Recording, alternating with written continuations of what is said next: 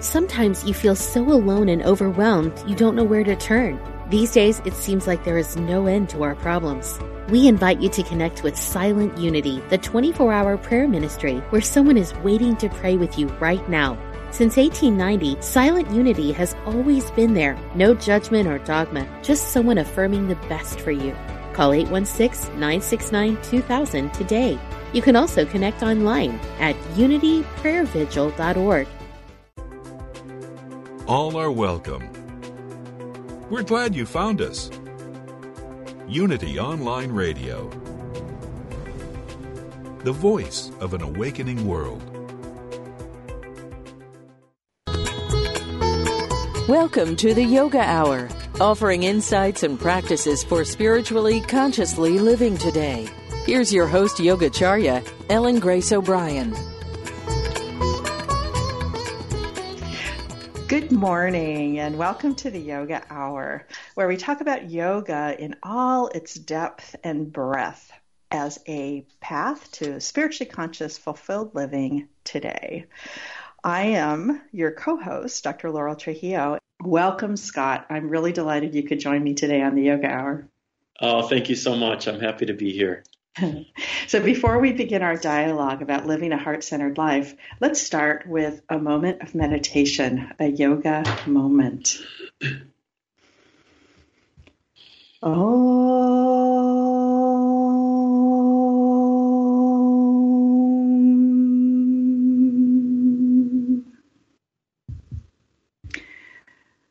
So let's begin just by turning our attention within taking this moment out of our busy day to just be present here and now.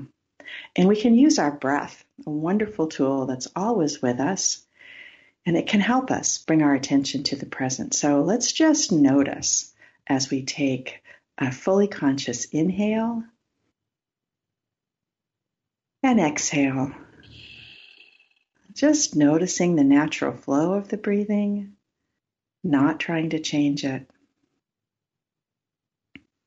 We may notice cool air entering the nostrils as we breathe in and warm air flowing out.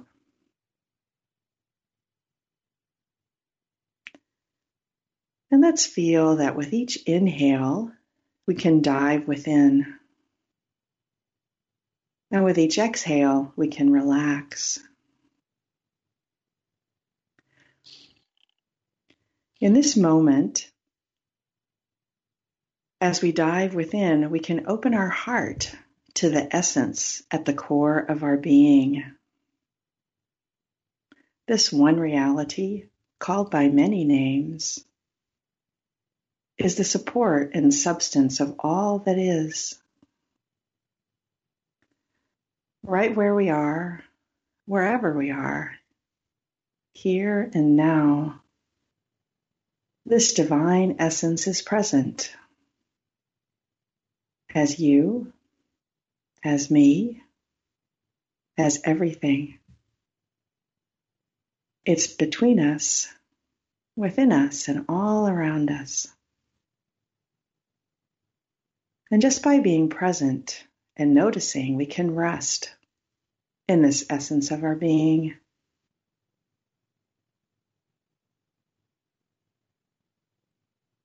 As we rest here, we may notice thoughts or feelings as they arise. We realize we can just watch them. Watch them as they arise, and watch them as they pass away.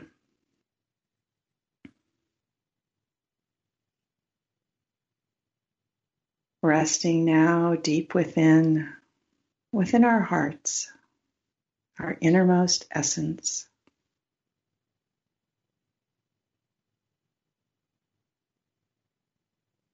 Resting here, we become aware of our essential nature beyond words, beyond thoughts, beyond all change. Pure existence being. We feel the peace that emanates from this essence of our being and allow it to pervade the mental field, the emotional nature, and the physical body.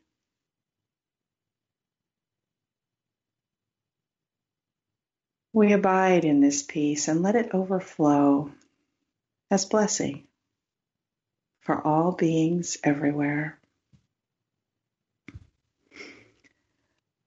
Oh,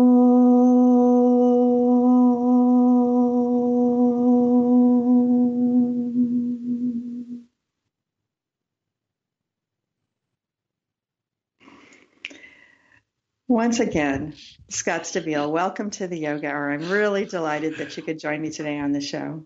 Thank you. I'm so mellow now. I, I, hope I'll be a good guest. that was beautiful. oh, thank you.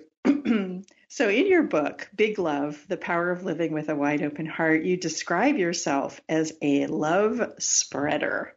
How did you come up with that description? You know, it, it really comes from about probably 20 years ago now, somewhere between 15 and 20 years, when a friend of mine asked me that dreaded question, What do you want to do with your life? and I you know, I was struggling to come up with an answer that felt real. And what I ended up saying is, I really just want to spread as much love as possible, you know. And so that with that mission, I guess the title I gave myself was Love Spreader in that moment. Yeah, mm-hmm. yeah, oh, that's great. what a cool, you know. Absolutely, absolutely. So, how did the description of you as a love spreader lead to writing your book? Well, I mean, the book came to be in great part because I've uh, I've grown a Facebook started with the Facebook community about six or seven years ago, and that that page and community really started to grow. And I was sharing on there the themes that I most like to write and talk about, which are kindness, compassion, love, forgiveness, facing our fears, all that, all the stuff that I feel is most important. And it, you know, social media has been wonderful and Facebook's great. And I know that not everybody is on social media. And I, and also you don't want to write a chapter out in a Facebook post that tends to be too long for people. But many of the, the subjects that I was talking about and many of the shorter posts on Facebook, um, became what are now chapters in the book Big Love. So it seemed like a natural transition to take some of of the work I was doing on social media and and go in there deeper, you know, mm-hmm. and expand upon it, which is what I did with Big Love. Yeah. So, in the introduction to your book, you list several actions that are examples about what you mean, and you, have also just given, you know, several. Um, but I'm going to quote now: Every time we act with kindness or acceptance, we spread love. Every time we choose compassion over condemnation, we spread love. Every time we find the courage to forgive, we spread love. You go on to say, we do absolutely serve ourselves and our world through love. So, can you say more about that? How do we serve ourselves and our world through love? Well, look, I believe love is the most powerful thing we have to work with on this planet. I believe it's the most powerful change agent we have and the only thing that ultimately creates healing. And so when I'm referring to love, I'm referring to the energy that is vibrating beyond all of the other noise of our minds in the outside world. And that energy for me is the base note for kindness, for compassion, for forgiveness, for authenticity, for all of the things that matter the most. And the thing I like to remind people, especially when you know, when we're feeling really hopeless but or paralyzed by the what's happening in the world, there's a lot of darkness, there's a lot of violence, there's a lot of division and all of that stuff that weighs on all of our hearts heavily. It's that if we can remember that we are all empowered to share ourselves through kindness, through compassion, through forgiveness, and that every time we do, we're not only serving ourselves, of course, because we know how it feels to be loving. It's the hmm. most beautiful feeling to offer love. But we can also trust that when we're doing so, we're serving the people in our environment and the world on the whole because it's all just energy.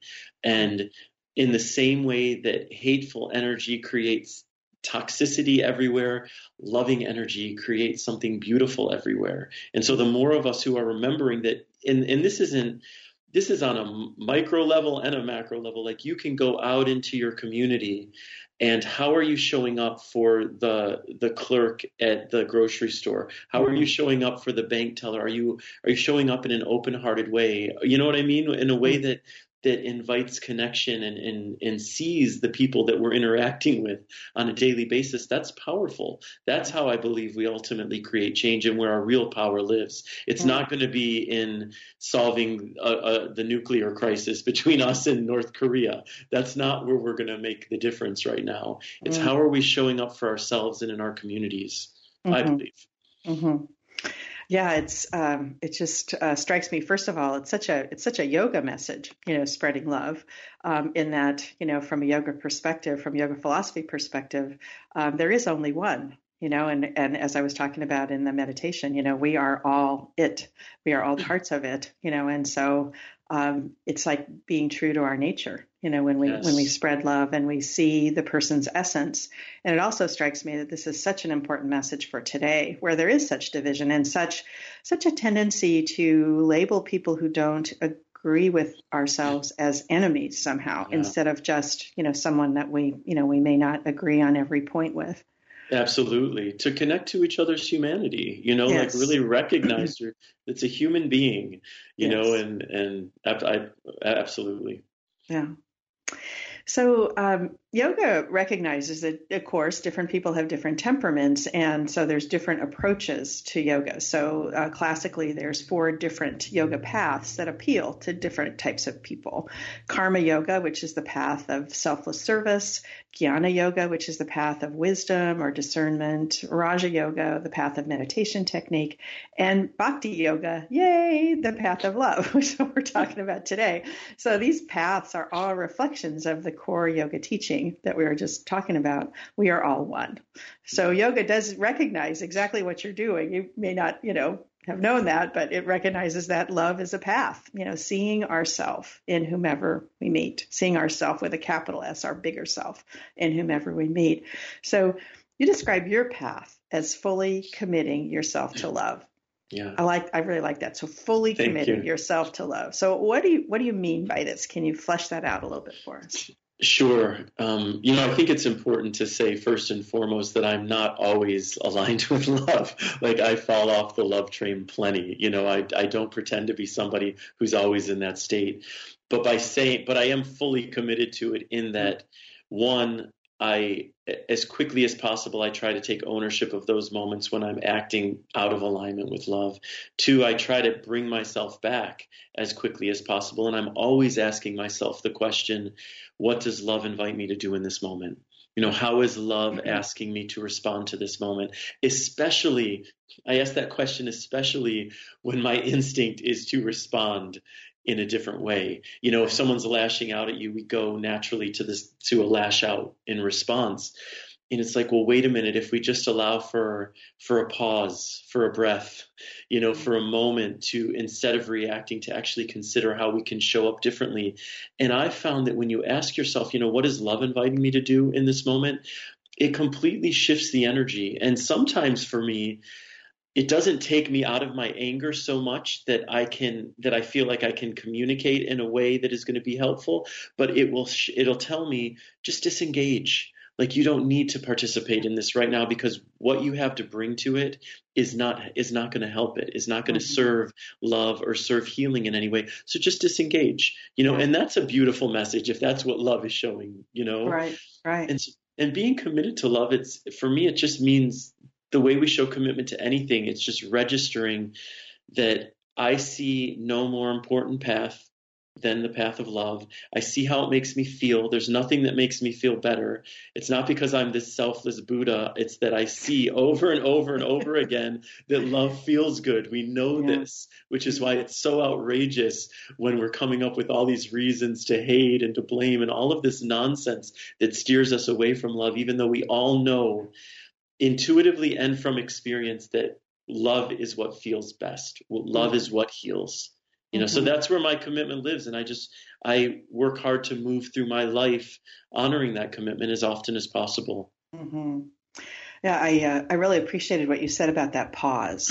You know, yeah. I mean that is such an important thing that that obviously in certain times can be really difficult to remember that oh, pause sure, you know and sure. you get like totally you know triggered into it but it really does open it opens situations when you can have that pause you know that that pause.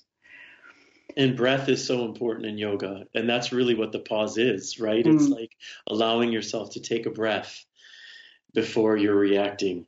Mm-hmm. and mm-hmm. consider mm-hmm. consider instead of react you know right right absolutely so I really appreciated your discussion in the book of failure and success.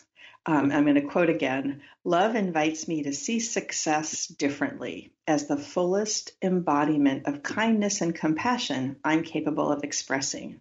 The degree to which I'm successful directly aligns with the degree to which I love myself and my fellow human beings.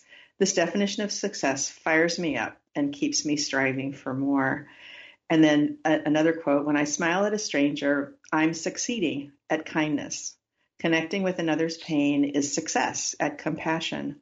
All moments of forgiveness and authenticity and vulnerability reflect commitment to love and are therefore successes too. So I just thought that's really beautiful. It's not what most people would think of when they would say, well, what's, you know, how do you define success? Yeah. So, so let's talk about that. You know, can you say a little bit more about that, how you define success? Sure. Well, I mean, that's comes from a chapter that's titled Flop, which is focusing on uh, uh, the fact that I wrote what is currently still the lowest grossing wide release movie in history. So it's the biggest flop of all time. So Congratulations. yeah, thank you. Which makes me the writer of the biggest flop of all time. So that's wow. my title. Yeah. And so I, I got to face I got to I mean I've I've faced many different failures, career failures in my life, but that was certainly probably the biggest one and the most public one. And it, I mean, it, it, had me, it had me looking at success and alt, and it had me looking at failure and how do we define these things? And it's, it's what you read. Ultimately, when I'm coming from my heart space, how I would look at success is really how often am I operating from the energy of love? How kind am I being to people and to myself? How compassionate am I being? How available am I to the energies of forgiveness? You know, this for me is ultimately what matters way more than anything else, way more than how many tickets people buy to my movie or how many copies of my book people buy. 100%. And you know, I wrote that in the book, and then the book comes out, and I see how my ego mind goes to like, oh no, I hope people buy Big Love, and I hope you know what I mean. It's like because we still we still attach ourselves to these things, and it's it's right. not it's not that I still don't go there in my mind. It's more that I recognize that the way my mind views things is is is one way and tends to be the more superficial way of looking at success and failure. But when I allow myself to sink into my heart, I know the truth of what it means to be living a quote unquote successful life. And that's just am I how aligned am I with love? How kind am I to people? How good am I being to myself you know, how kind am I to myself when I'm waking up and looking in the mirror and going naturally to like, you are to this and not enough this, and you need to do this and do less of this. You know what I mean? Like, like for me, that's, and interestingly enough, I think it's sometimes harder to find success in in that world because we're so hypercritical and self-abusive you know so actually showing up for ourselves in a way that is kind and compassionate takes a lot of work and in constant awareness you know? So if i'm finding success in that world of my life i know that i'm going to be more peaceful. Mm-hmm. yeah no absolutely. And and you're right i do think that that is really you know it's really challenging to find um, find for ourselves or to treat ourselves. Like you know if you think about um, in a time that you're giving yourself a hard time about something if you think about if a friend came to me and told me about that you know like what would i be saying to them? You know i would be helping them to frame it in the most positive way you know and instead we get on this train you know of um, you know uh, just looking at our at our own self-worth which is yeah not kind. Yeah. It's it's not kind. Yeah. I took a i'll tell you quickly i took this um uh, integrative hypnosis workshop several years ago. It was a weekend workshop. I don't remember anything about it, which I think is hysterical, but, but except for this one thing that the teacher said. She said, give that inner critic a voice, an actual voice, and not just any voice, but give it a completely ridiculous voice. So, for instance, my inner critic's voice is like, Scott, you're so stupid and ugly. And, and it's like when that voice is saying those things to you, it's really hard to take that voice seriously. Mm. It puts into perspective just how ridiculous it is. And it, it shifts us out of that moment of self abuse. And I think that's what we can always be doing for ourselves because often our thoughts are happening before we have bring awareness to them you know we're beating up on ourselves without even noticing it but the moment we notice it we can shift the moment we notice it we can off- offer ourselves love we can offer ourselves affirming thoughts we can shift that energy and every time we do so we are serving ourselves positively Mm-hmm, mm-hmm. And, you know, I have to believe also that the kinder we are to ourselves, the easier it is to be kinder to other people, you know? Sure. Yeah. Sure, I mean, sure. if we're, you know, if we are really having difficulty with our own self, you know, then it's much easier, I think, to be critical to others. That's one of my favorite quotes is from the Buddha. If you truly loved yourself, you could never hurt another. Mm. And that's really what I believe is that's why I believe self-love is the beginning and end of everything. Mm. You know, the more you focus on it, the more love you have for yourself, the more you show up in that love for other people, no matter what. Mm. That's beautiful. So when I was preparing for the show, I did actually go on your Facebook page, and I'll, you know, at the time, this was last week, so it's I'm sure it's higher now, but it was 341,907 followers was oh. what you had last week. that is impressive. I guess. Yeah, I know that you you often share positive messages. You know, I mean that's kind of what you've talked about. It's like that's what you know the purpose of the site is. But I'm also sure that like everyone else, you have off days. So how do you how do you handle those off days and still stay dedicated to spreading love? Well, look, sometimes I handle my off days by stuffing my face with ice cream and binge watching Netflix, TV, you know, shows. yeah. Honestly, you know, like I'm not, I'm not someone who, I'm not someone who's always approaching my off days in this completely holistic way and and taking care of myself in the best way possible. Look, sometimes I think that ice cream and Netflix is a beautiful thing you can do for yourself, and I recognize the times when I'm doing it to not be present in what's going on. Mm-hmm. Um, I, I think ultimately always on off days and on good days, but particularly off ones, if we can be conscious of of taking care of ourselves in a way that might help us. I mean, first and foremost, I believe in feeling what we're feeling. I spent a lot of my adult life numbing and escaping and not just being present with my feelings. And I think that that's in part, in great part, why we see so much addiction in our country. It's that people don't want to feel the uncomfortable feelings. People don't want to sit in their grief, in their sadness, in their rage, in in whatever it is that's going on. So we're we're turning to booze and drugs and shopping and binge watching, all these things to unhealthy levels. And what I've learned for myself is that I can sit in my sadness. I can sit in my rage. I can let it, and, and only when I allow myself to be present with what's going on? Is there a chance for those emotions to move through me?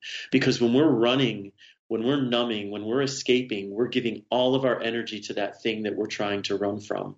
Mm-hmm. And and when we come on the other side of the escape, it's still there. Like we haven't we haven't gotten anywhere. You know, right. I can right. I can drink myself silly for a week to avoid feeling this heartbreak. But when I come out of the drunken stupor, that heartbreak is still there right. and I feel much worse. Mm-hmm. and you know what I mean? It's like mm-hmm. we can't escape the things we're trying to run from. So why not try to be present in them? Mm-hmm. So so that is one thing I do when I'm feeling bad is I I I don't judge it the way I used to. You know, I'm like, this is what's happening. This is part of the human experience too. This is okay, and this too shall pass. That's really one of my favorite mantras, reminding myself that that nothing lasts forever. Right. And then at the same time, I try to think, well, look, look, Scott, you know that taking walks outside among the trees is for you probably the most healing thing you can do for yourself. So why not put your jacket on and also go on a walk? Not to avoid what you're feeling, but to invite some healing energy into the space as well. Mm-hmm. And I mm-hmm. think that when we start to pay attention to ourselves, we we learn what works for us in terms of healing. We learn the things that we can do for ourselves that help us move through the darker periods in our lives. Mm-hmm. No, definitely. Yeah, the um, one of the you know key practices of of uh, yoga is actually self study, and you were just describing that. I mean, really, it's like we have these emotions, and as I was mentioning in the meditation, you know, we can realize that we aren't you know the emotions because if yes. you are your emotions, it's like, well, which one? yeah. was it the yeah. was it the one like five minutes ago, or the one that I'm having tomorrow? You know, so basically, we know we can't be our emotions. You know, I mean, yeah. if you if you think about it, and so um, feeling it, allowing yourself to feel it, allowing yourself to realize just what you said. Things change. You know, they absolutely change. That's the guarantee. Yeah. And if you can just allow yourself to feel it and process it, um, it does have a tendency of moving through. You know, it yeah, really, it really absolutely. does. So, and with that, we've come to the break. You're listening to the Yoga Hour with special guest Scott Stabile. Scott is the author of the book Big Love: The Power of Living with a Wide Open Heart. He is um, Inspirational posts and videos are on social media, and you can find him at scottstabile.com or on Facebook at Frank Scott Stabile. I'm Dr. Laurel Trujillo, co host of the Yoga Hour. When we come back from the break, we'll be explore more about living a heart centered life. We'll be right back.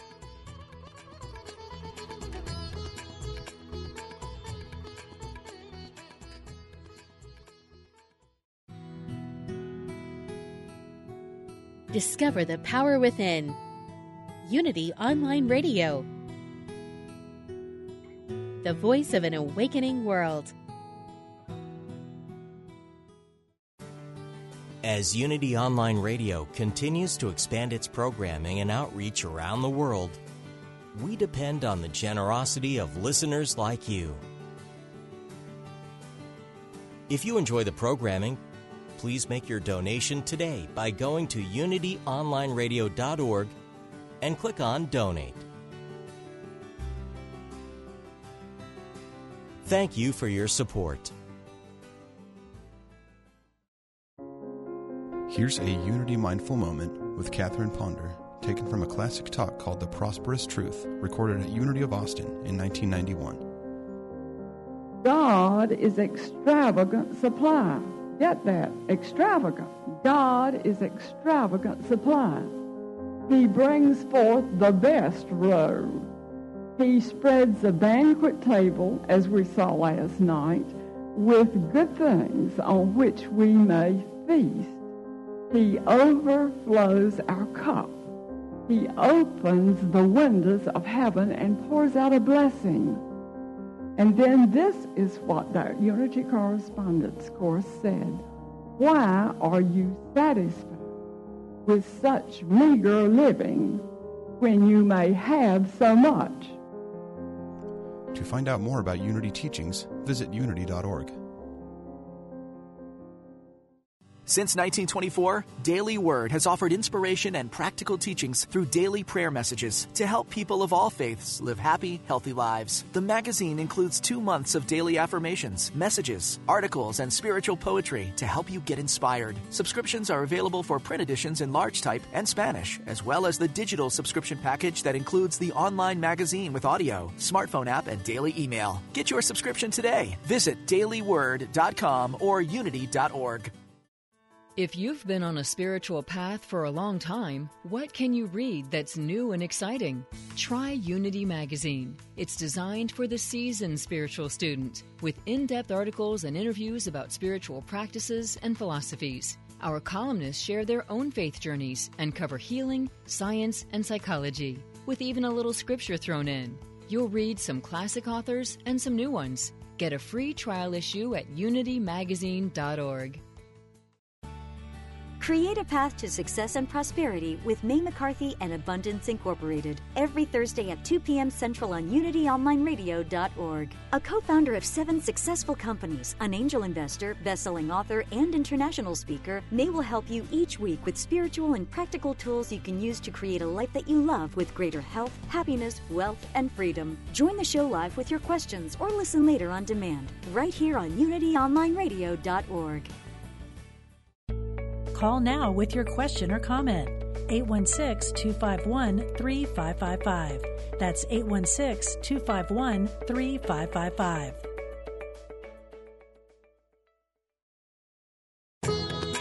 You're listening to the Yoga Hour, living the eternal way with your host, Yogacharya, Ellen Grace O'Brien.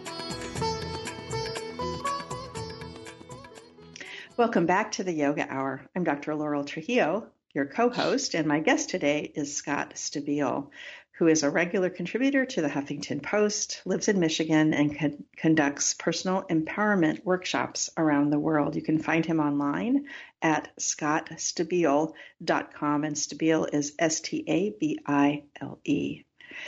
So, Scott, in the first segment, we talked about love, and you gave several examples of practices that build love. So, let's turn our attention now to one of those practices forgiveness. Um, you began the last chapter of your book with the story of the Amish schoolgirl shooting, talking about the level of compassion and forgiveness that the parents and the Amish community demonstrated after that event. So, can you remind us about that story, about what happened? Sure. It was, I'm not sure what year it was, probably seven or eight years ago by now, but a man, um, a man came into an Amish school and shot 10 young girls, killing five of them and, and critically injuring the five others.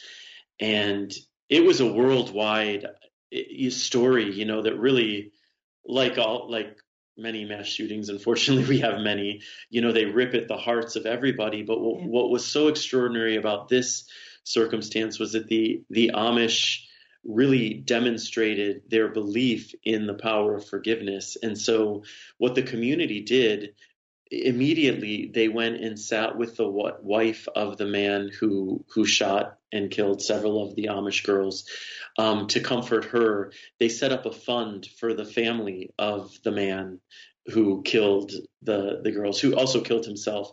Um, they showed up at the funeral.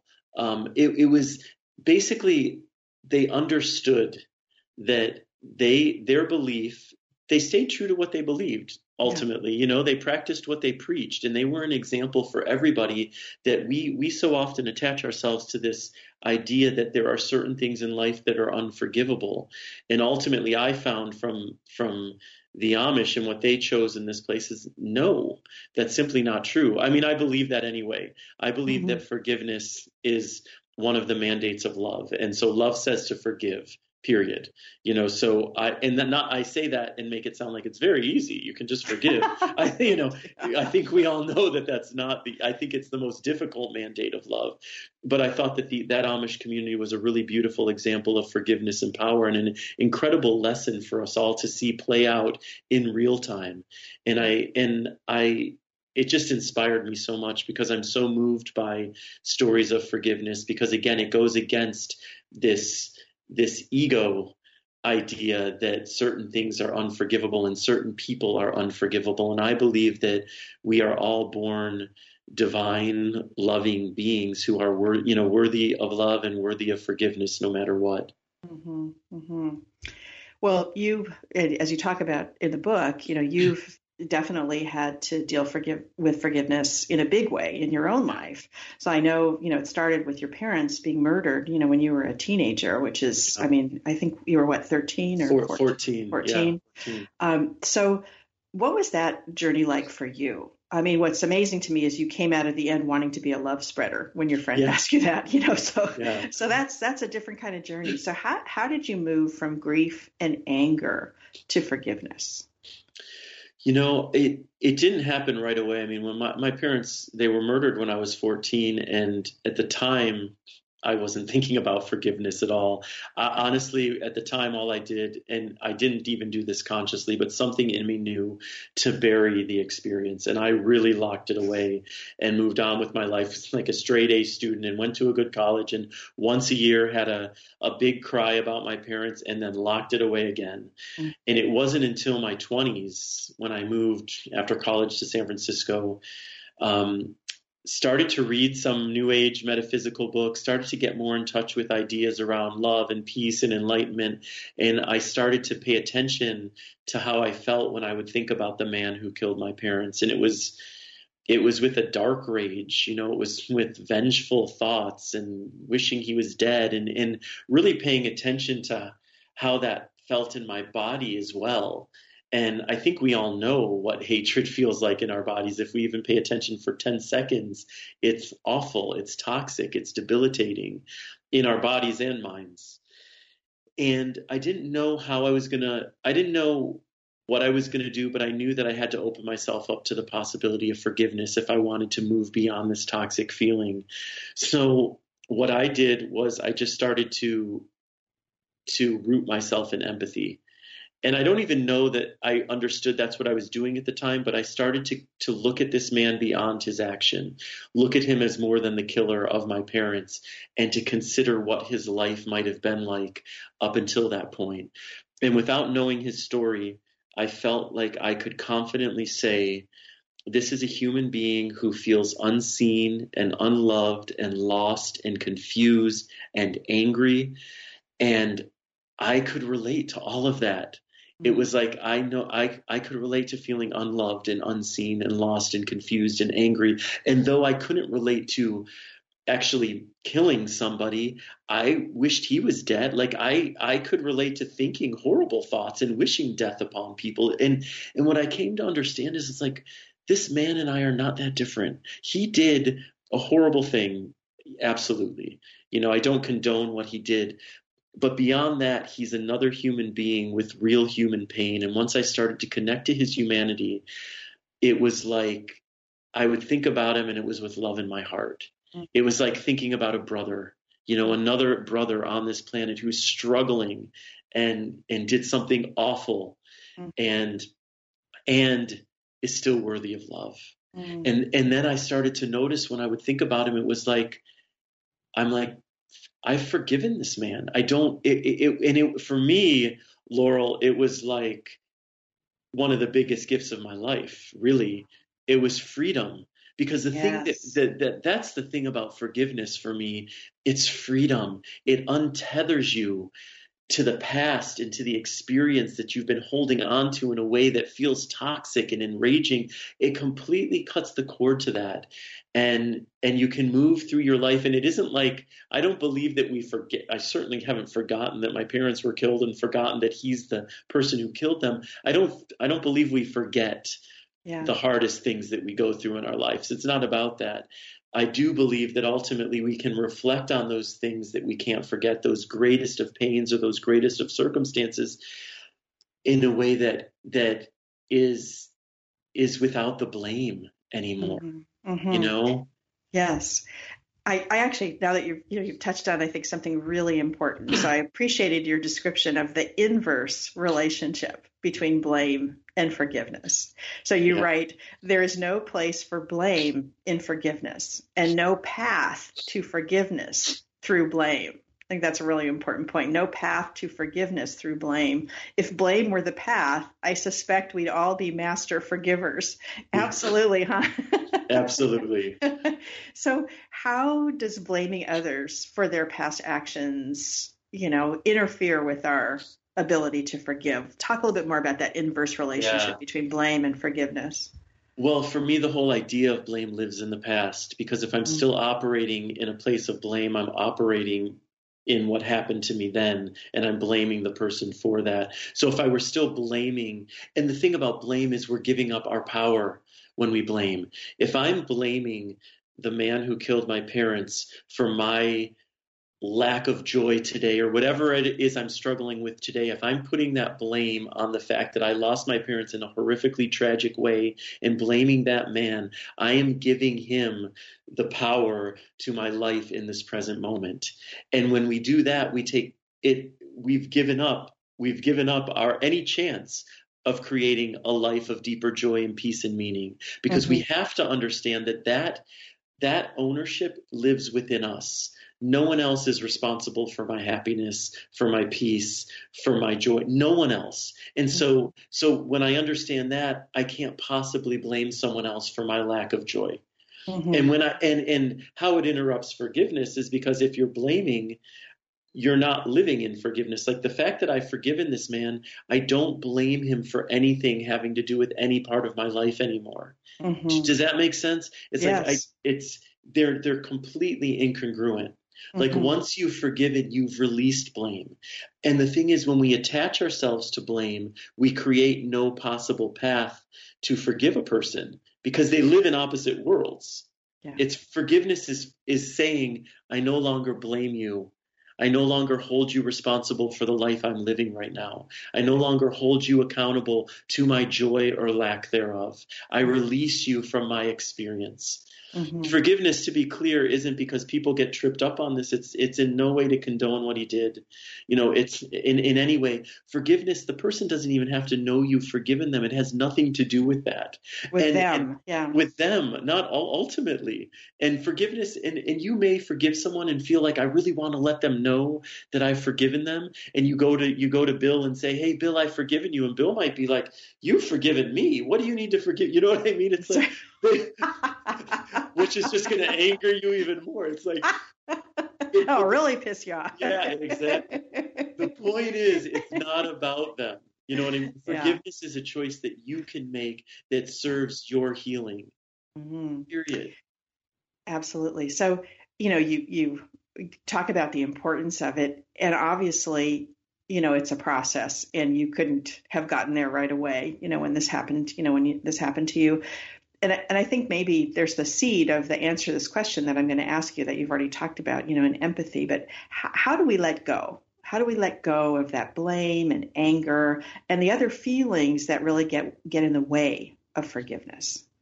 I think it's a couple of things. I mean, one, first and foremost, it is for me, empathy is the path. Mm-hmm. That has been my path because when we take the time, and when I speak about empathy, I'm, I'm just saying take the time to put ourselves in the experience of another person, in the shoes of another person. Take the time to imagine what their life might have been like to get them to the point of saying or doing that thing that has so hurt you or offended you or caused you harm. When we do that, it is so difficult to show up with hatred in your heart. You know, if you put yourself in another person's experience and really allow for their humanity, it completely shifts the way in which you approach them and the situation. So, that for me has been the main path to forgiveness.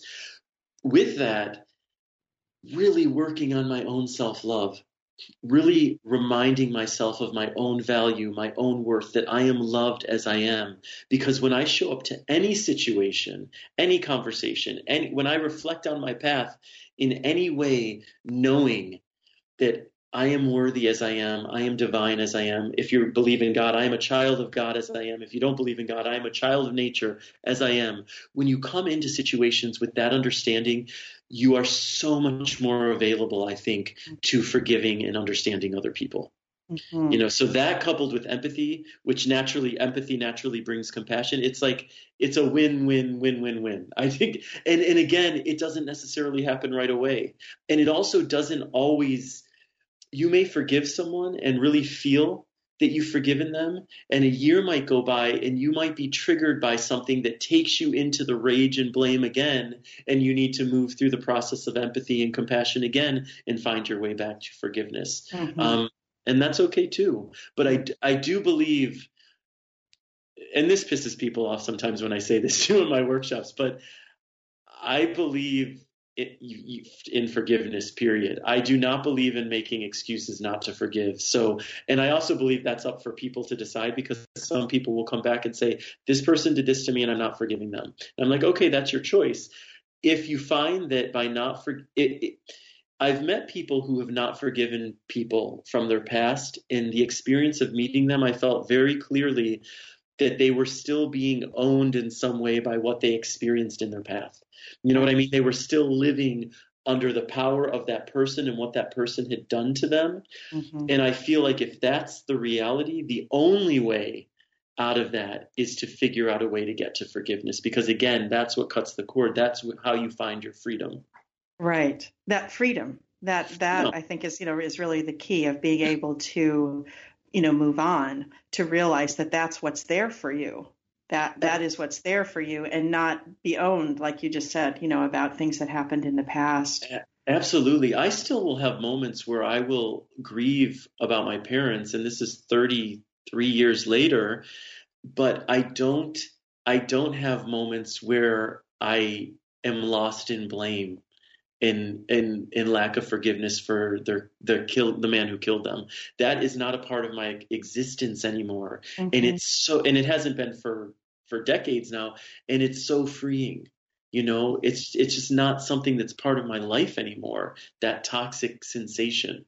hmm You touched on this earlier, but I wanted to come back around to it. So, how do you work with the belief that something is unforgivable? Right? I mean, if something, someone believes that something is un, is unforgivable.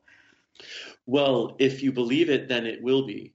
If you hmm. don't, it's like if you believe a mountain is unclimbable, you're not going to climb that mountain. If you believe something is unforgivable, you won't find your way to forgiveness. But conversely, and beautifully, if you if you in your heart believe that anyone is worthy of forgiveness, you will find your way there, even if you can't imagine it in the moment. If someone hurts you, I can't just call forgiveness out of the sky right away. You know that I, I get there much faster than I've ever gotten there, but it's not like I'm just like I choose forgiveness and then it happens. You know, it, these things these things take work.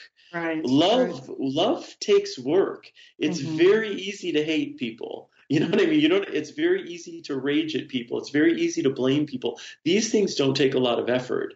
Love challenges us to go beyond.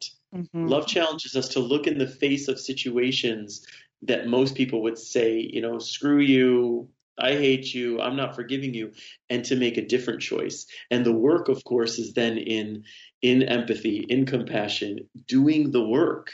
Mhm. So if, if somebody is choosing to view things as unforgivable, there's there's not a lot of work I can do with them unless they're willing to see it as forgivable first and foremost, and then from there we can work. You know, Mhm. Mhm. but I can't change people's minds. You know, like Yeah. people have to find that willingness in themselves. Yes. Yeah. No, absolutely. Yeah, you were talking about the work, you know, that it that it takes, you know, to to do this, and that it doesn't just it doesn't just happen. And that just reminded me of the other, you know, one of the other, you know, main processes of yoga. So I talked about self study, you know, when we're really watching ourselves go through these things. And then the other is self discipline, which is, you know, what you've said, like your intention is to be loving, right? And so um, that's a discipline. That's a discipline to find that you know that that path of love. That's a discipline. And what i think is really interesting about that is the sanskrit word for that is tapas and it has to do with burning. Uh-huh. Burning right? And i just think that's so interesting because like for example you know say that i have something on the tip of my tongue maybe it's a bit of gossip you know or something Yeah. that i just want to share that with a friend. You know i just i just want to say it right? And i know that it's negative and it you know it's a rumor and i really I really don't want to do that, but I do in a way, Yeah, right? yeah. And so that internal dialogue, you know, that Yes. internal thing, it's it is there's a quality of burning to it. Yeah, you know? It's like, I like ooh, that. I really Yeah. want to say it. I really want to say it, you know, and then you don't, and you don't, and you don't, you know, or in this Yeah. case, you know, I really don't want to forgive, or I don't, you know, I'm getting caught, you know, in this story about whatever happened. And um, I'm wanting to find that love or find that forgiveness. That's that same. I think it's that same quality, you know, of like it's it's a little bit of a burn, you know, as Yeah. you're as you're working through it. That's the work. That's the. Absolutely. Yeah. It's so powerful. I mean, healing is work, period. But we're alive and we're breathing anyway. And, and, and if I'm not putting work into conscious awareness, you know, and love, I'm probably giving my energy to something that's going to make me more miserable. So that's how I view it. It's like, what choices are we making? How are we choosing to spend our time and understanding that our minds so naturally go to the negative that we never, I've never met one person in my entire life who has said, I need to give more energy to negative thinking. You know, like, like it just doesn't happen. Nobody needs to do that. Right. You know, that is not something we need to work on. That comes so naturally. It's so innate Yeah, that no, that exactly. we we understand that the work is in in the other stuff. You know, Mhm, stuff mhm. that fuels us and feeds our soul in a different way. hmm So you've touched about this too, but but I do think it's a really important distinction: the distinction between forgiving and forgetting. You know, some people because those are sort of you know it's like forgive and forget. That's the saying, right? Forgive and forget. Yeah. Um, but uh, that can can really um, can really trip people up and make them not want to forgive because they don't want to forget, right? So, can you say a little bit more about that? Um, you know the the the differentiation you know between forgiving and forgetting and you don't have to forget. Yeah i mean i think i've i've come to view it a little differently. One i don't think that we forget mm-hmm. first of all. I don't think that people forget the the things that are hardest to forgive in our lives. I don't know anyone who's forgetting those things you know what i mean? Yeah, we right. we we remember those things but that's what in some way is so beautiful about it. It's like understanding that even though i will never forget this thing that you did that i found so hurtful i'll never forget it and i'm still willing to move forward with forgiveness in my life. That's what's so powerful about it. It's knowing that we still remember if we could forget things it would be way easier to forgive things. Do you know what i mean? Because like out of out of mind, out of mind. If I've forgotten right. about it, what do I need to forgive? That's you know, right. it's the fact that we can't forget things that makes forgiveness so powerful. Right. I think. Right. Yeah. You know. Yeah. Yeah, no, that's that's well said. So we've got just a couple of minutes left, and and I thought it would be nice to give you a chance, you know, in closing, to share some words of encouragement or inspiration um, to leave with our listeners about, you know, about living our living their lives with love and particularly maybe about forgiveness you know? So if someone wants to start down that path you know where do they start? Yeah well look i think that we can start with love anywhere and everywhere. Start when the from the moment you wake up you know start when you when you go into that bathroom and you look at yourself in the mirror what are you saying to yourself? Start paying attention to your inner dialogue. And anytime it's operating in a way that is self-abusive anytime it's operating in a way towards people that is rooted in all of the conditioned prejudices and nonsense that we are raised with and live our lives with anytime you start to notice that your thoughts are out of alignment with kindness with compassion with love you can feed yourself different thoughts. And that's really what my practice has been over and over and over is recognizing one, the thing I would say to everyone listening, that you are worthy and you are enough exactly as you are. That every child being born today is as worthy as every other child and and we were all those child children being born. You were born as worthy, you will die as worthy and you don't need to do anything to improve your worth. Like mm-hmm. that is not how it works. You are as divine as anyone else. So know that because when we when we move through the world understanding that we are loved and we are value we are of value as we are, it changes completely how we interact with ourselves and with the people in our lives. And it completely transforms the possibilities and the the connections that we create in our lives.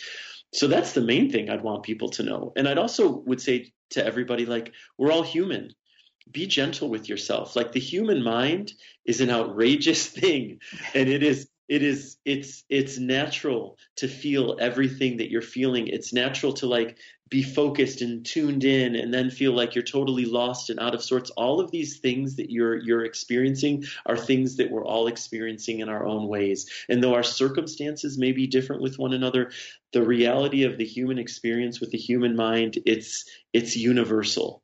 Mm-hmm. You know? Mm-hmm, mm-hmm. I don't know how we are on time. I'm going to pause for a yeah, second. Yeah, uh, and we're we're just about there. So okay. um, we'll you know we'll uh, stop there. I think um, you've been listening to the Yoga Hour. It's been my pleasure to share this time with you. I'm Dr. Laurel Trujillo, producer and co-host of the show, and we've been discussing how we can live a heart-centered life during the good as well as the challenging times with our special guest Scott Stabile. Scott is the author of the book we've been talking about today, Big Love The Power of Living with a Wide Open Heart, which I'm sure Scott is available through everywhere, Amazon and et cetera, et cetera. Yeah, yeah. you can visit Scott online at Scott Stabile. That's again S T A B I L E dot com or on Facebook at Scott Frank Stabile. And he for Twitter, he is at Scott Stabile. Scott, thank you so much for joining us. I've, I've really enjoyed today's conversation. I have too. Thank you so much for having me, Laurel. I'm really grateful. All right. So tune in next week, November 1st, 2018, for a show called The Prosperity Imperative Learn to Thrive and Serve. The Yoga Hours host and director, Yogacharya Ellen Grace O'Brien, will be joining me for a discussion about how we can live a prosperous, abundant life without losing our souls along the way. The Yoga Hour is a service project of the Center for Spiritual Enlightenment, a meditation center in the Kriya Yoga tradition.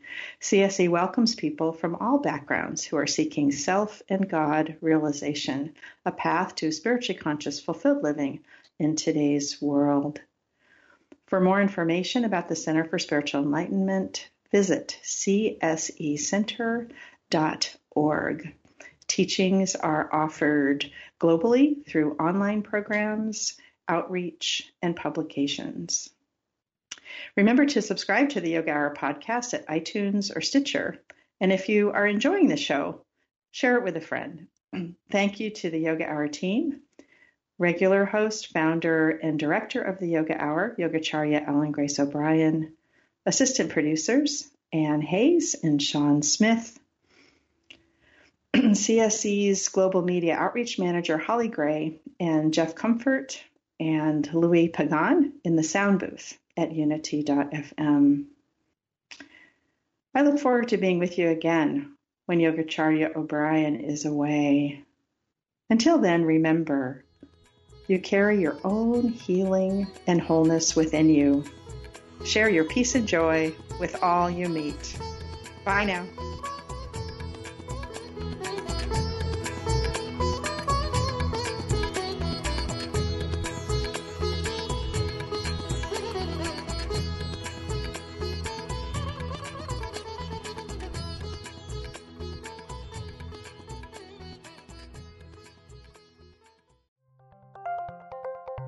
Thank you for listening to Unity Online Radio, the voice of an awakening world.